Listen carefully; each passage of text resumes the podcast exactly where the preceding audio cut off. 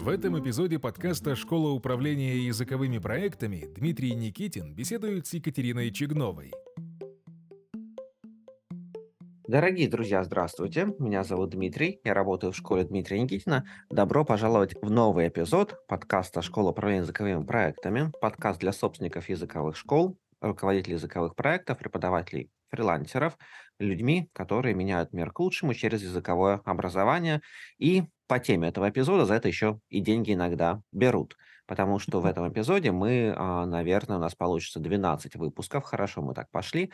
Коротенькие двенадцать выпусков. Мы будем говорить про то, как считать деньги в языковом образовании и как считать деньги в языковых проектах. Получилось у нас не пошло. Про то, как хапнуть как можно больше, мы не говорили ни разу ни с одним гостем. И как-то у нас деньги скорее как метрика чего-то светлого и разумного используется. Я напомню, что с Анитой Модестовой мы разговаривали про то, как деньги считаются на фрилансе, как деньги считаются в языковой школе и какой путь лучше выбрать преподавателю, пойти на фриланс, пойти в языковую школу. Государственное образовательное учреждение, кстати, также никто не отменял, так же, как и смену профессии, между прочим.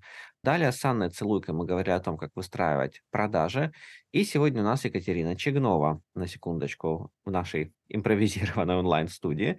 И мы сегодня с Екатериной будем говорить про тему, вот не пугайтесь, друзья, это очень практически будет разговор, метрики, бизнесовые метрики, метрики клиента и метрики собственника и сотрудников бизнеса в языковых проектах. Что такое метрики, мы сейчас разберемся, но давайте сначала с Екатериной поздороваемся. Екатерина, мы, мы на «ты», наверное, да? Да, пока да. Да, с Екатериной у нас интересная история. Екатерина шутит пока, да, сейчас я контекст создам. Мы с Екатериной прыгаем на «ты», на «вы», примерно вот полчасика на «ты», полчасика на «вы». Так и живем несколько лет совместного знакомства. Екатерина, ну, расскажи про себя сначала нашим слушателям. Да, всем здравствуйте. Здравствуйте, Дмитрий. Здравствуй, Дмитрий. Рада тебя видеть. Спасибо, что пригласил.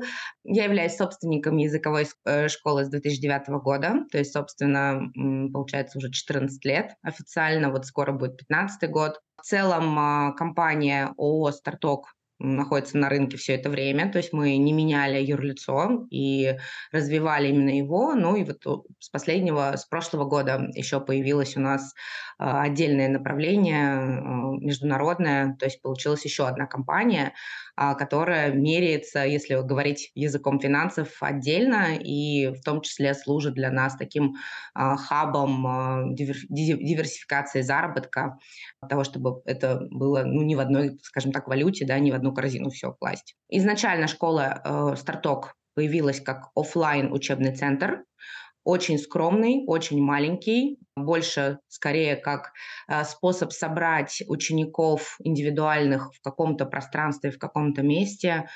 Но процесс пошел, то есть мы довольно быстро поняли, что умеем это делать.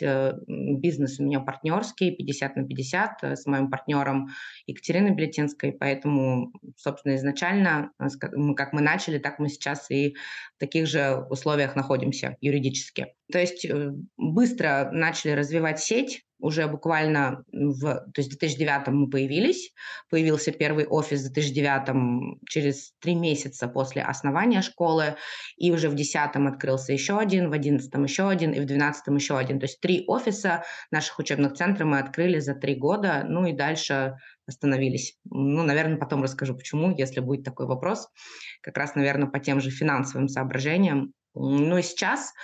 Наша школа представляет собой довольно большой онлайн-сегмент, то есть это онлайн-образование в мини-группах и индивидуально.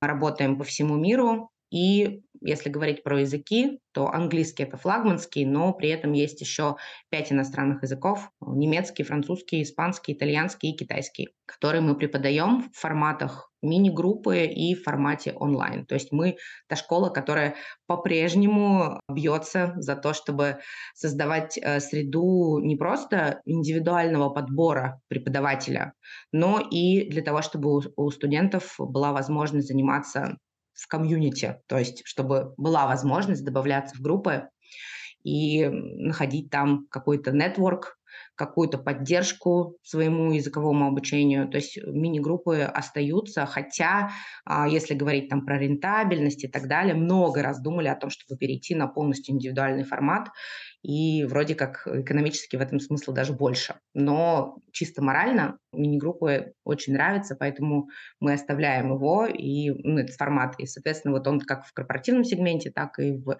би ту си сегменте у нас присутствует. На данный момент также, если из крупного, это корпоративный сектор, то есть он растет, растет российское направление, то есть там целый такой штат работает по тому, чтобы обслуживать заказы клиентов компаний и организовывать обучение там. Самый-самый маленький теперь стал это би ту си, это как раз офлайн школы. То есть мы закрыли в этом году две школы. То есть на данный момент это два учебных центра и одна франшиза, один франшизный центр. То есть, по сути, офлайн Star Talk в Москве представлен в трех филиалах на данный момент. Ну вот прозвучало название Москва, тот самый город, да, чтобы мы тоже контекст понимали, где, где бизнес функционировал. Рынок там такой языкового сегмента, иногда кровавый, конкуренция большая, как мы понимаем. Окей, ну... Наверное, давай начнем разговаривать про те самые метрики. Что же такое метрики, друзья? Метрики – это любая цифра, которой мы... Иногда не цифра. Любая цифра, любой факт, которым мы меряем бизнес. Какие факты, какие цифры, какие показатели у нас есть, чтобы понимать, где бизнес находится, потому что мы все помним Льюиса Кэрролла, Алису в стране чудес, чтобы куда-то прийти, нужно сначала понять, где ты находишься, а потом понять, куда ты хочешь идти. Вот. И метрики нам это помогают. Есть у меня знакомый, которому я звоню, иногда звоню просто, а раз в два года я позволяю себе позвонить и задать ему бизнес-вопрос, потому что я его не могу себе позволить ни в коем случае как консультанта, он очень дорого для меня стоит, но по-дружески я ему могу позвонить раз в два года на пятнадцать минут. И вот он не против. А откуда я знаю, что он не против? Я подумал, если бы мне так звонили, я был бы не против, если бы звонили раз в два года на пятнадцать минут. Чаще был бы уже против. То есть я вот на себя это все спроецировал. И последний раз я ему звонил и говорю, вот такая ситуация, что делать? Он говорит, начинай считать метрики. И я стал гуглить, что такое метрики, разобрался, что такое метрики, и это так захватывающе оказывается. Я говорю, ну а посчитай метрики, что делать? И мне он говорит, а ты смотри, как изменение одной метрики влияет на изменения всех других метрик. И вот здесь вот я подсел как на источник кайфа, если желаете, потому что, оказывается, так интересно смотреть, как изменение одной метрики влияет, как доминошки падающие, на все остальное. И это так захватывающе видеть большую картину, потому что кроме вас, скорее всего, вашей компании, эту большую картину вообще никто видеть-то и не будет, если вы увидите, как все эти метрики работают. Так вот, Екатерина сегодня в начале эфира чуть-чуть испугалась до эфира слова метрики. Говорит, не моя сильная сторона, я продукт, я методика, метрики не я. Но я при этом очень хорошо зна- знакома с метриками, потому что у нас есть эм би эй образование, и мы учились полтора года считать метрики, как раз-таки подкручивать, искать bottleneck. И, в общем, все эти истории в две тысячи восемнадцатом году я, как вы, Дмитрий, как ты, очень плотно сидела на этой игле именно игрищ с метриками. Так что у меня скорее стадия немножечко другая, что я очень сильно выгорела от этого процесса, а сейчас снова к нему возвращаюсь, потому что понимаю необходимость этих подсчетов. Но не нужно, друзья, проходить эм би эй, чтобы знать, что такое метрики. Сейчас разберемся, это очень просто на самом деле. Это тут все, да, несложно. Смотрите, ну вот, наверное, мы поговорим, у нас тут несколько серий будет, ну вот, наверное, поговорим мы прямо сначала про клиента, потом про бизнес, потом про собственника. Сейчас я немножко в режиме говорящей головы поживу, и потом у нас диалог получится. Смотрите, приезжаю я иногда на Ярославский вокзал. Я в трех городах живу, один из них Ярославль. И приезжаю я вот как раз в ту самую Москву. Я выхожу на вокзале, мне надо поехать в аэропорт. И выходит таксист, и выхожу я. И вот у нас какая-то коммуникация получается. Понятно, что я как клиент очень хочу, очень хочу, чтобы меня встретили лучше всего на платформе. Прям чтобы на платформу лучше ко мне подъехал черный майбах. Или не черный, но майбах. Чтобы водитель меня встретил, положил мой багаж туда, открыл дверь, включил мне радио джаз. Я нажал кнопочку, у меня сиденье превратилось полностью в кровать, я бы так доехал до аэропорта, он бы меня довел еще с моим багажом до стойки регистрации, комплиментарно подарили бы мне стойку регистрации бизнес-класса и сделали бы апгрейд, заплатил бы я за это полторы тысячи рублей, которые вернулись бы мне бонусами. Реально, как клиент, я хочу этого. Водитель хочет, чтобы я его нашел, где-то перешел площадь, сам положил вещи в его «Ладу Калину», и он меня за восемь тысяч рублей довез бы до аэропорта. При этом курил бы и по дороге еще ребенка забрал бы из детского садика. Водитель хочет этого, что тоже обосновано. Ну, наверное, так происходит. Очень часто происходило так. Вот эти вот бомбилы, которые стоят на вокзалах. Или вот эти mm-hmm. вот люди, которые начинают истерику устраивать, когда к ним там машинка чуть-чуть не та подъезжает, пользователи. И для этого существуют бизнес-метрики. То есть, смотрите, у клиента, получается, есть свой интерес. Таким образом, свои метрики. У водителя есть свой интерес. Таким образом, свои метрики. И нас объединяет бизнес. И бизнес позволяет нам как-то встретиться. Хотите попробовать на практике инструменты создания образовательных продуктов? Присоединяйтесь к онлайн-курсу «Школа управления языковыми проектами». Регистрация на сайте ди эн скул инфо точка ру. Наверное, давай начнем мы с бизнес-метрик. Бизнес-метрики, которые нас объединяют, это так называемые эл ти ви. Да, вот как по-русски, а сколько с вами клиент находится, да, это маржинальная прибыль, сколько мы получаем денег, это обороты компании, вот это все бизнес-метрики. Прелесть бизнес-метрик в том, что они как раз объединяют продукт, который мы предоставляем, и клиента, которому этот продукт нужен. До какой степени, Екатерина, вот давай уже, наверное, пойдем в сторону рассуждения про метрики. Во-первых, какие бизнес-метрики вы считаете, если считаете? Мы, конечно же, считаем.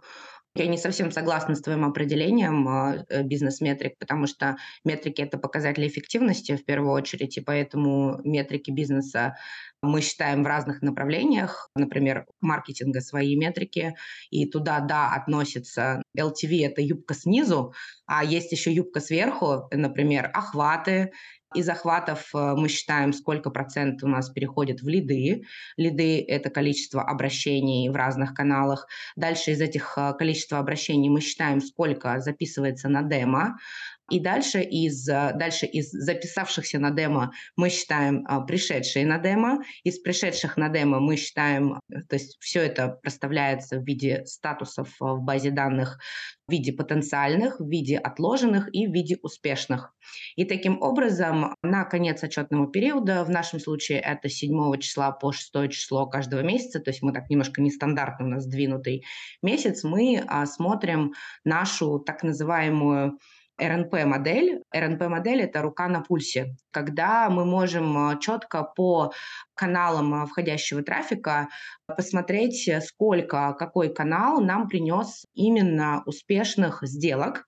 Но, конечно же, понимая, что отложенные клиенты – это тоже потенциальные клиенты, и, соответственно, дальше уже придумывать сто-пятьсот способов, как бы провзаимодействовать не только вот с первого раза, да, по воронке пройтись, кто купил, а как повторно, вновь и вновь обращаться к тем, кто просто попал в твою базу, в твои соцсети или просто коснулся твоего бренда, например, на каких-то конференциях или на каких-то мероприятиях. То есть вот сейчас, например, моя задача в том числе рассчитать эффективность деятельности, связанной, ну, с большим, может быть, с пиар, потому что до меня дошло, что маркетинговые метрики и пиар-метрики отличаются. То есть маркетинг, он больше про заработок, то есть вложенные средства окупаются в том или ином виде, и всегда важно мерить, как сработал каждый рубль там, или каждый доллар, или каждый тенге. А в случае пиара вот тут мы пока не умеем считать эффективность, поскольку у нас есть источник, который называется, например, «Выступление Екатерины Че». Это источник в нашей базе.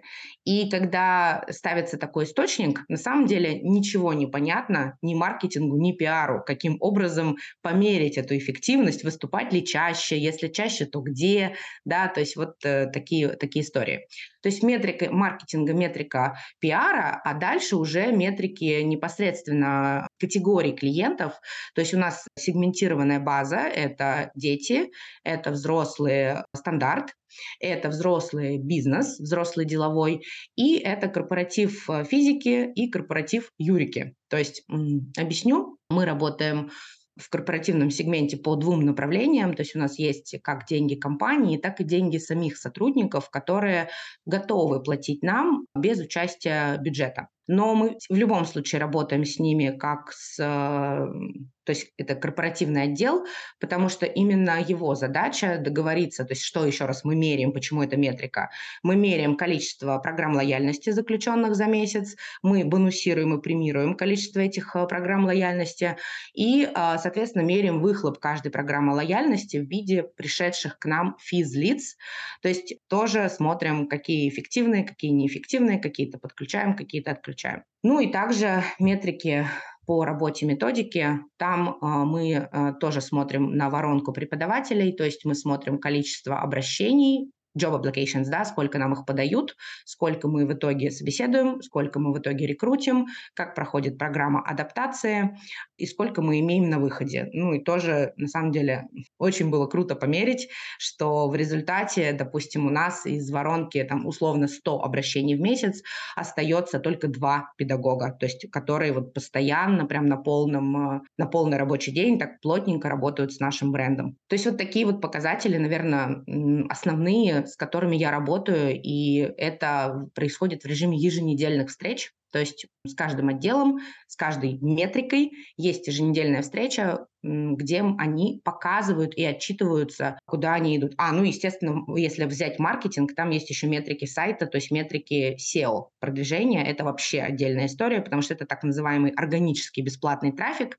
с которым работать тоже, опять же, очень сложно. Это не моя зона ответственности, то есть я никогда не вникала в вот эти все количественные показатели сайта, но, опять же, сейчас тоже занялась этим вопросом, поскольку сайт очень просел, и сразу же это повлияло, поскольку это входящий трафик, да, это повлияло на другие показатели тоже. Ну, регулярно звучит это в наших подкастах, это просто один из моих любимых моментов, когда говорят, гость говорит, я не согласна, и соглашается со мной, да.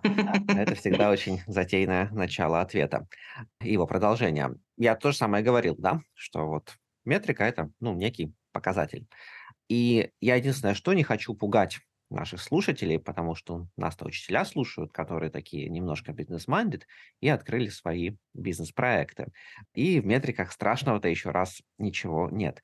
Но если, вот, Екатерина, то, что ты говорила, посмотреть, есть метрики, которые ложатся в воронку конверсии. Мне очень нравится термин, больше, чем воронка продаж, потому что воронку конверсии вы можете использовать, ну, это когда у вас идет вороночка от большего к меньшему. У вас позвонило столько-то, вопрос нормально задала столько-то, после этого перезвонила и записалась столько-то, пришло на открытый урок столько-то, пришло подписывать договор столько-то.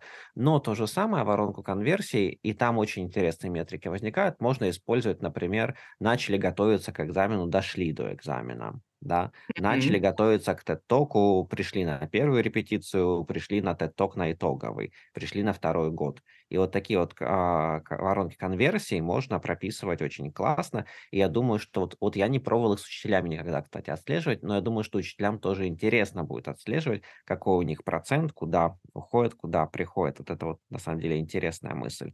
Мне понравилось, конечно, не знал я этот термин, вот сейчас обучился, рука на пульсе. Рука на пульсе, и мне кажется, очень важно понимать, какие метрики мы смотрим ежедневно, какие метрики мы смотрим недельно, какие метрики мы смотрим месячно, какие метрики мы смотрим поквартально. Здесь, наверное, каждый руководитель решает для себя этот вопрос сам. Ну, например, у меня каждое утро начинается, и это определяет мое настроение на весь день, конечно, с открытия банковских счетов. Сейчас mm-hmm. одного. Раньше было двух, сейчас один ключевой у меня банковский счет. А другие банковские счета мне уже а, исполнительные директора показывают не каждое утро. Но вот один счет, который отвечает за мой лайфстайл, а, я смотрю ежеутренне. Вот сегодня поэтому настроение хорошее у меня, Екатерина. Mm-hmm. Да, а, хорошо все случилось на этом счету. Кстати, интересно, вот смотрите, метрика, сколько денег у меня на счету, которую я смотрю м, каждое утро. Я смотрю ее не потому, что я, м, хочу сказать, старуха Изергиль, так она же не жадная была, да, а потому что я не Скрудж Макдак, потому что я не такой вот, вот прям Скруджи-Скруджи, который из э, работы Диккенса. Я смотрю на эту метрику, потому что я четко соотношу это со своим ощущением. Сейчас я поясню. Вот скоро лечу я в Новосибирск семинар проводить. Лечу с автором Юлией Столярчук. И представляете, мы заходим в большой зал в Новосибирске, а мы прилетели в Новосибирск специально, там откуда-то летели, из Москвы, видимо, я из Сочи полечу. Мы заходим в зал, два тренера, и у нас сидит три участника. Mm-hmm. Стульев много пустых, да. Представляете, как чувствовать себя будет спикер? И это связано с тем, сколько я денег получу сейчас. То есть я понимаю, что сейчас у меня на счету чуть-чуть больше денег. Это приведет к тому, что у меня будет больше радости, когда у меня в Новосибирске будет сидеть двадцать человек, а не два. Да. Это не приведет к неудобной ситуации и неприятным чувствам моего соавтора. И больше людей смогут изменить жизнь учителей к лучшему.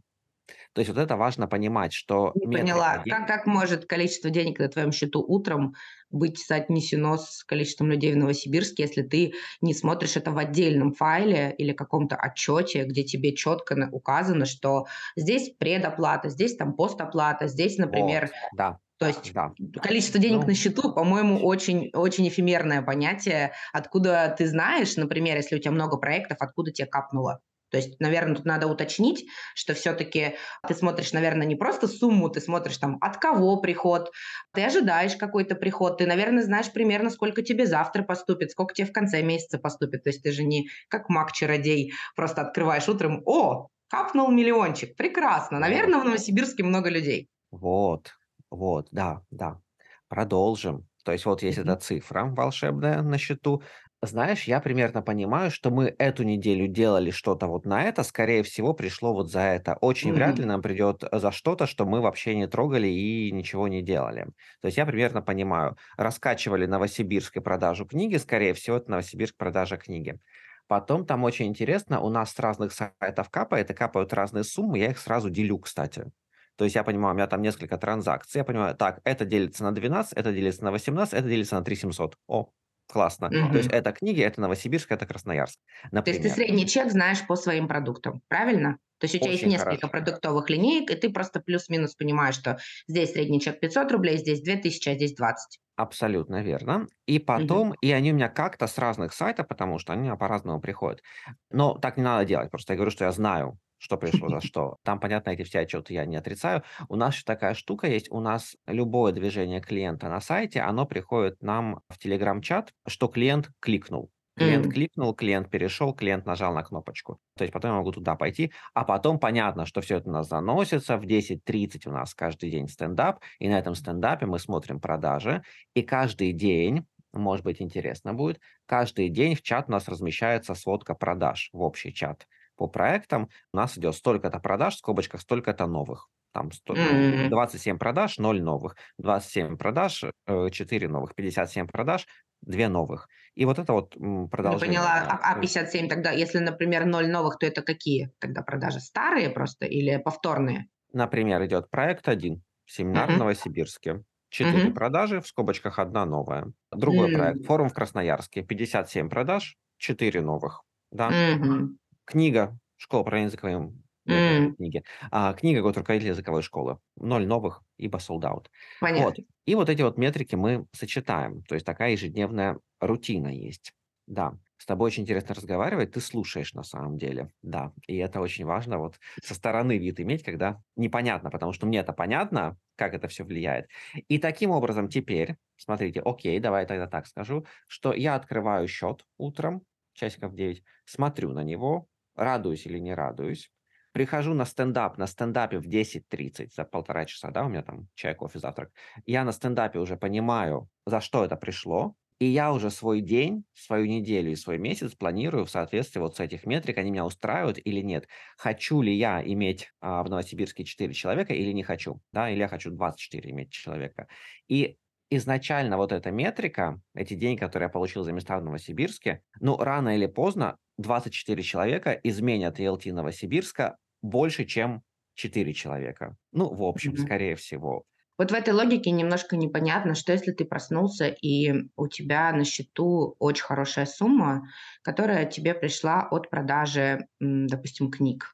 Или от корпоративного тренинга, насколько я знаю, ты тоже читаешь для закрытые тренинги, да, для преподавателей или для, когда тебя может вот кто-то прям заказать, например, закрытый формат, и тебе приходит такая хорошая сумма на счет, которая позволяет тебе расслабиться и не париться. То есть ты, получается, ведь все равно проверяешь именно Новосибирск, если он у тебя в фокусе внимания, и таким образом ты больше смотришь продуктовую метрику, а не количество денег на счету, если даже, например, у тебя пополнение от какого-то другого проекта. То есть ты, получается, все-таки по проектам смотришь, и тебе важно, то есть поедешь ли ты в Новосибирск для четырех людей, если у тебя достаточно капнуло от другого, от других проектов?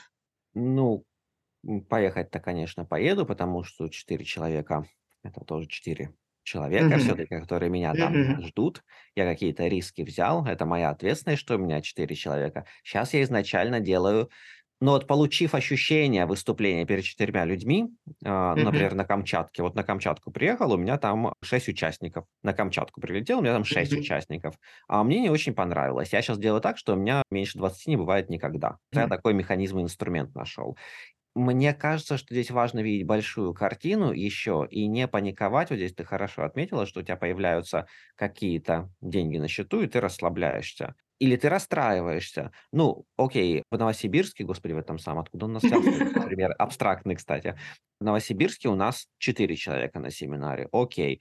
В Сочи у нас пятьдесят человек на семинаре, mm-hmm. а в Краснодаре двадцать человек на семинаре. Здесь, наверное, еще важно видеть метрики в том плане, что это большая картина. Когда мы расстраиваемся из-за Новосибирска четыре человека и начинаем очень сильно радоваться, пятьдесят человек в Краснодаре пришло, счастье какое, на тот же семинар за те же деньги с человека.